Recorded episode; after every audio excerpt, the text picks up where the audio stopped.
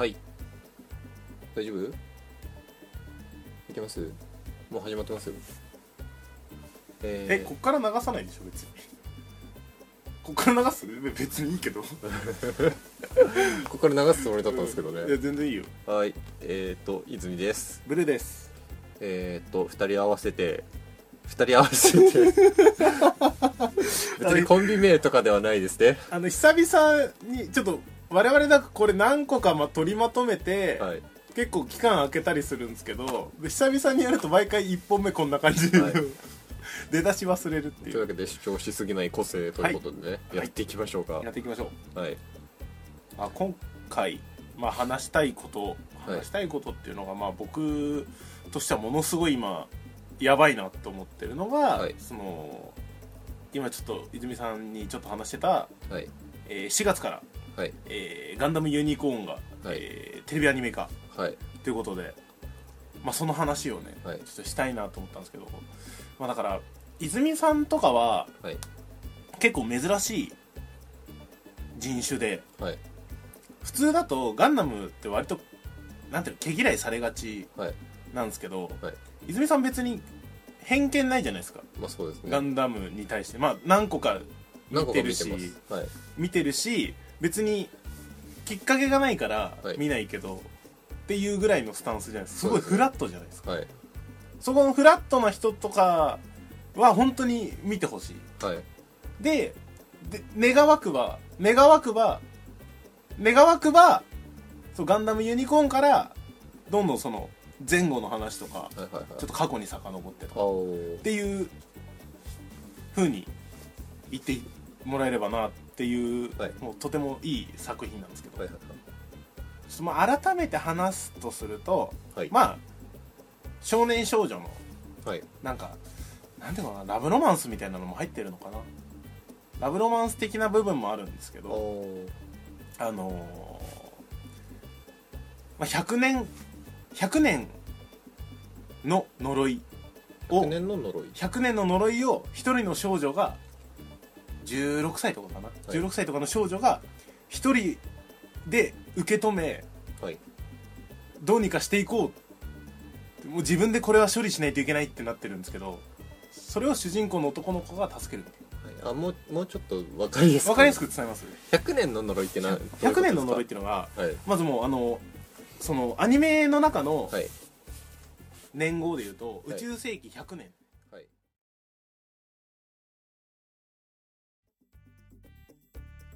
はい。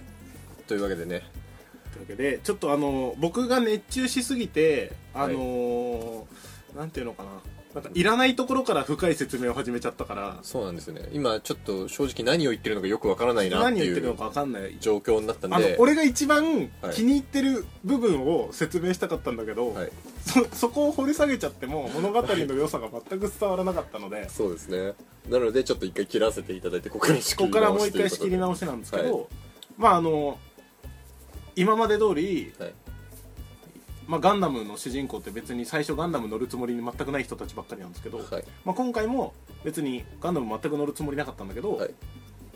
乗る、乗る。まあ、今までと同じ流れです。よ、で乗る理由っていうのがそのヒロインの女の子を助けたいから。はい。助けるために僕にできることは何かないかっつって、はいはい僕は君を助けたいそれだけなんだって言うんだけど女の子はその巻き込みたくないからいやあなたは必要ないあーけどそこにあのー本当はその女の子とおじさんが話し合っててはい。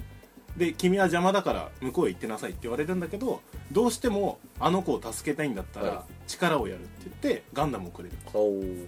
でそのガンダムに乗ってはい。戦いに巻き込まれていく今回も何かしらのこう戦争が起きてるっていうこと。戦争起きてますね、はい。その女の子はい。とラプラスの箱っていうその禁断の箱を中心に話が進むんだけど、はい。そのラプラスの箱っていうのをえっ、とね両軍が取り合うんですよ。両軍が取り合う。自分が欲しいから、はいはいはいはい。で連邦軍っていう、まあ、正義の組織ですね。警察的な、あいつらがあのこれジオン軍に渡してはいけないっつってこっちで解放、あの確保しなければっていうんだけど、ジオン軍もジオン軍でそれあのよこせこっちによこせっつって戦争が始まる、でそんな中で主人公はあのそんなものはどうだっていいだろうと。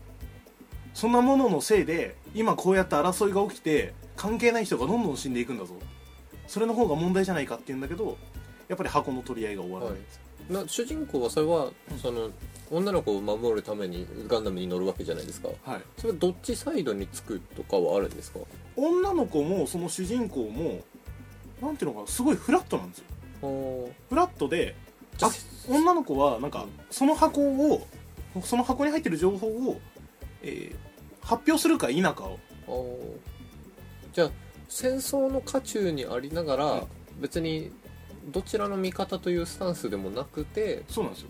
ただ主人公の目的はその子を守りたいその子の力になりたいっていうことだけを考えてる、はいはいからその女の子は別にあの発表したらどっちが困るとかが多分あるんですよ、あるんだけど別にそんなの関係ないと。発表するべきことだとしたら発表しないといけないし、はい。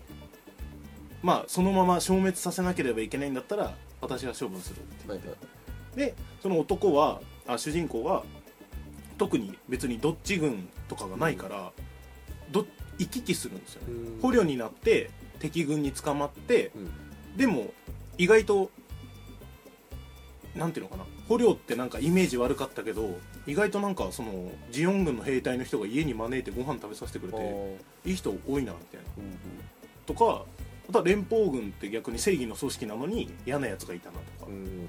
あとはなんか特別部隊みたいなうん。すごいそういう戦争に向いてる人たちがいてその人たちにいろんなことを教えてもらったりとか、なんかあの父親代わりみたいな人たちがいっぱいいるんですよ、はいはい。その人たちにいろいろ面倒見てもらうんですけどでもその自分がお世話になった尊敬してる人とかがやっぱ戦争でどんどん死んでいあくんですでその 死んじゃった人が自分が面倒見てもらって大好きだった人が死んじゃうんですけどその人が死ぬ何分か前に言ってたセリフが「あのなぜ敵を見逃す?」って言って。で主人公は殺し合いが嫌だからその敵の行動を奪うだけなんですよ。はい。あの敵のガン乗ってるモビルスーツってガンダムみたいなやつはの腕とかを切り落としてもう銃が撃てなくなるとか、それぐらいで敵を返しちゃうんだけどなぜ殺さない？なぜコックピットを撃たない？お前が見逃した敵がお前だけじゃなくお前の仲間や家族もう全員を殺しに来るんだぞ。相手はプロだ。手は抜かないぞ。絶対あの敵を見逃すなって言われるんだけどそれで見逃したりどんどんしていくせいでその自分のお世話になった人が死んじゃったりする。うん。であの戦いの中でもう今度は今度は見逃さないって言って敵を狙いに行くんだけどその狙いに行った時にもうその戦闘に熱中しすぎてあの別の人を撃っちゃう。とかでその別の人を撃っちゃったんだけどその撃っちゃった人がまたお世話になった人。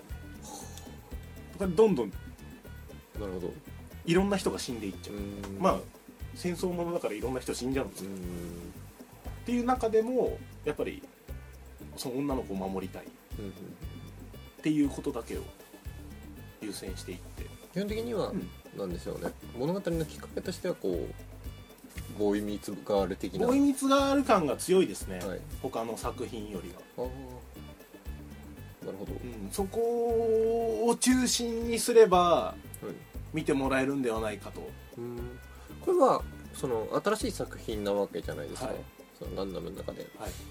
そのなんですかね基本的にブルーさんはガンダムが好きじゃないですか、はい。だからこれは最新作とテレビ公開での最新作としての期待値が単純に高いのか、はい。それともそのなんかこのユニコーンっていうそはい。の作品に対して特別特別思い入れが強いんですか、ユニコーン自体うん。もすごい好きですけど、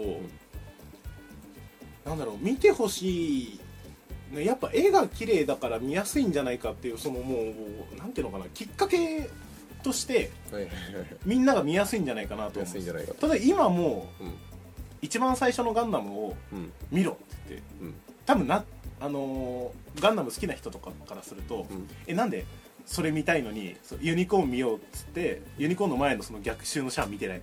なんで逆襲逆襲のシャアってダブルゼータ見ないと分かんなくない？でうん。もダブルゼータってさゼータのモビルスーツ出てくるからゼータ見ないと分かんなくない？でもゼータってさファーストガンダムの続きじゃんみたいな話になっちゃうんですよで最終的にファーストから見ろよみたいになるんですけどファーストって今見るとちょっとうん？っていう感じなんですよ。はい。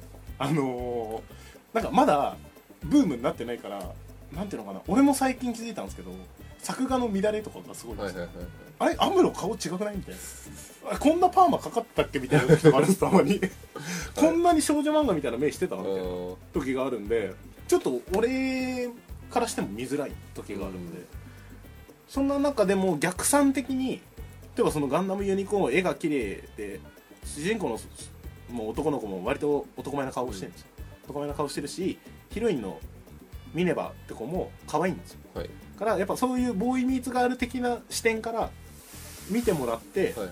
あ結構面白いじゃないかと。うん。結構面白いじゃないかっつったら逆算的にこうちょっとあじゃあもう一個前のうん。なんかガンダムユニコーン見てえシャアって誰？みたいな。になってくれてもいいし。あれなんかアムロって人が出てきたけどアムロの写真が出てきたけどこれ誰？みたいな感じ。でなんか全部知った上でガンダムユニコーンを見るとすごい面白いんですよ、はいはいはい。っていうのがあの途中でなんていうのレジスタンス組織みたいなのがあの今までジオン軍であの活躍できなかった人たちがあのずっともう潜伏してて。うん潜伏してて今だっていう決起の時が来るんですよ。その時にあの俺たちも行くぞっつって立ち上がるんですけど乗ってるモビルスーツがまあ古いんですよ。めちゃくちゃ前の旧車みたいな。あー。めちゃくちゃ古い。えーそれもう20年ぐらい前に作ったやつじゃんみたいなやつに乗って出てくるんですよ。20年前のもうボロボロのやつで出てってもう最新型と戦うんですよ。はいはい。でももう意気込みが違うからガンガンやれるんですよ。全然オンボロなのに結構いい勝負す。るはいはいはい。そういうシーンとかあとはちょい役で出てくる人であれ？みたいな。あれ？今の開始伝じゃない？みたいな。あれ？ファーストガンダムの人だよね？とか結構出てくるんですよ。まあまあなるほど。まあ時代がつながその世界がつながってるわけですからね。えで結構全部知った上で見るとー、はい。深いしなるほそそれだけ見ても、まあ、その僕はボーイミーツガールって基本好きだからどはい。そういうものそそれ系のもの好きだからそれとしても楽しめるしっていうところででこれがまああのー日曜の朝。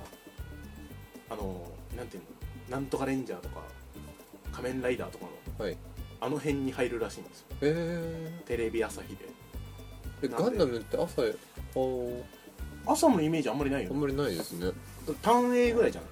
ターン A とか X とかは朝5時とかにやってたけど、朝5時。もうなんかそれはでも夕方枠からはい。飛ばされた結果だったから、はい。視聴率のあれで。うん飛ばされた結果だったけど、はい。あんまりこうそういう時間で僕ガンダムっていうと夕方のイメージだけどね。そうですね夕方のイメージ。5時6時ぐらいのね、そういうイメージですね、うん、そういうイメージだったんだけどなんかやっぱそういう新しい風確かにじゃないけど吹かせようとしてるのかなと思いますねガンダム。ちょっとまあこんだけ言っといて今やってるやつ見てないんですけどね。今今やってる何でしたっけ、えっとねバルバトス的なやつだったバルバトスだった気がする。バルバトス、なんかね結構なんか見てるっていう方をちらほらうん。見ますけどね、ななんだかんだ。俺がちょっとあの最近スタートダッシュが遅くてはい。あの今そのバルバトス的なやつとそのちょっと前にやってた G のレコンギスタってやつもどどっちもあの俺があガンダム新しいのやってんじゃんって気づいた時にもう7話とかだったんですよ。うんでガンダムの7話って結構でかいんですよ。もうあのまず何人か死んでる。いはい。まず主要人物が何人か死んでるのともう普通に乗っちゃってるからそのスタートの「え俺がガンダムに?」みたいなくだりがもう見れない。そこが見たいのにそこはないから。はいで「え俺がガンダムに仕方ない乗る」って言ってそのなんか敵的なやつを倒すっつって、はい。倒した後に絶対これは軍法会議者だぞっていうくだりが絶対入るんですよ。しあの一般市民がガンダムに乗るなんてって。お決まりのパターンお決まりのくだりがあるんです絶対。そのお決まりのくだりが見たいのにそれなくなっちゃうから、うん。で結果強制的になんかあのーなんていうの？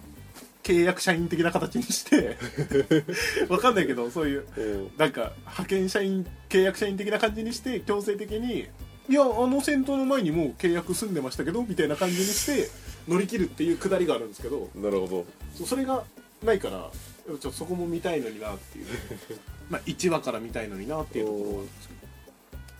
それはもう遡ってみようとかいう気はないですか？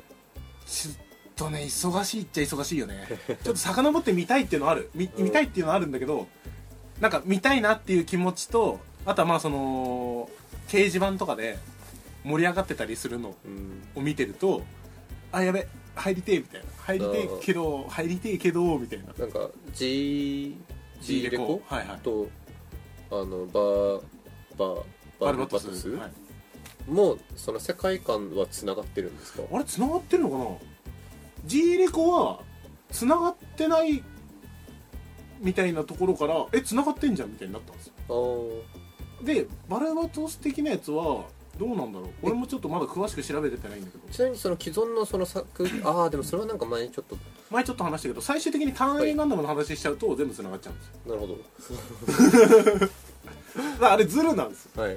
あのズル使っちゃうと全部繋がっちゃうんだけど。全部つながっちゃうんですね。へえなのでちょっとね今回のそのガンダムは今までの視聴者よりあの一般の方も見やすいようになってんじゃないかなとはなるほど。思うんですよね。だってスタートがまずあの女の子が空から落ちてくるんですよ。もう女の子が空から落ちてくる。それをその主人公が受け止める。あれ？あれっていう。あれ？あれっていう あれっていうスタートなんですよ。あれ？っていう感じですね。もうあれっていうスタートですよね、天空の。ねちょっと城みラたいな。なんていうのかなラピュってる感じ。ラピュってる感じが。ラピュってる感じがあるんです。よありますね。まあやっぱ入り口としては入りやすいんじゃないかな。うん国民的なアニメとも言える。そうそうそうそう。だってもうねあのー何万本売れてもおかしくない。国民的な開始の仕方ですからそねのねラピュった感じ出されちゃうと 国民的アニメと言わざるを得ないで言わざるを得なねいですね。だってあります？だって僕まあ泉さんもそうかもしれないけど、はい。僕が持ってる空から女の子が落ちてきて主人公が受け止めるっていう話1個しか知らないんですけどそれもう国民的アニメじゃないですか。そうですね。ってことはガンダムユニコーンも国民的アニメの可能性あるっすあよね。りますね。可能性はありますね。可能性ありますよね。いいのかな？こんなオチでいいのかな？わかんないけどいいいんじゃないですいかですかね。とりあえずじゃあまあこんな感じですかね。まあユニコーンをぜひ見てちょぜひ見てほしい。興味があれば他も遡ってみて興味があるくださいとでまああのーいろいろ質問とかはい。あのくれればはいはい。あのーまあ、メールとかツイッターの方とかでね、はい。くれればあの僕全然その次の収録の回でお話しするんで。ぜひぜいや実はみたいな。あの時出てきたやつはみたいな。説明してくれ。ひはい。もしよければ。よというわけでろしくお願いしますおすすめです、はい。ということで。では ではまた来週。ありがとうございました。ありがとうございました。えー我々のツイッターアカウント、タナアンダーバー 7D に番組へのご意見、ご感想ください。えー、タナアンダーバー 7D、T と D、最後の D と最初の T は大文字です。えー、タナアンダーバー 7D、タナアンダーバー 7D、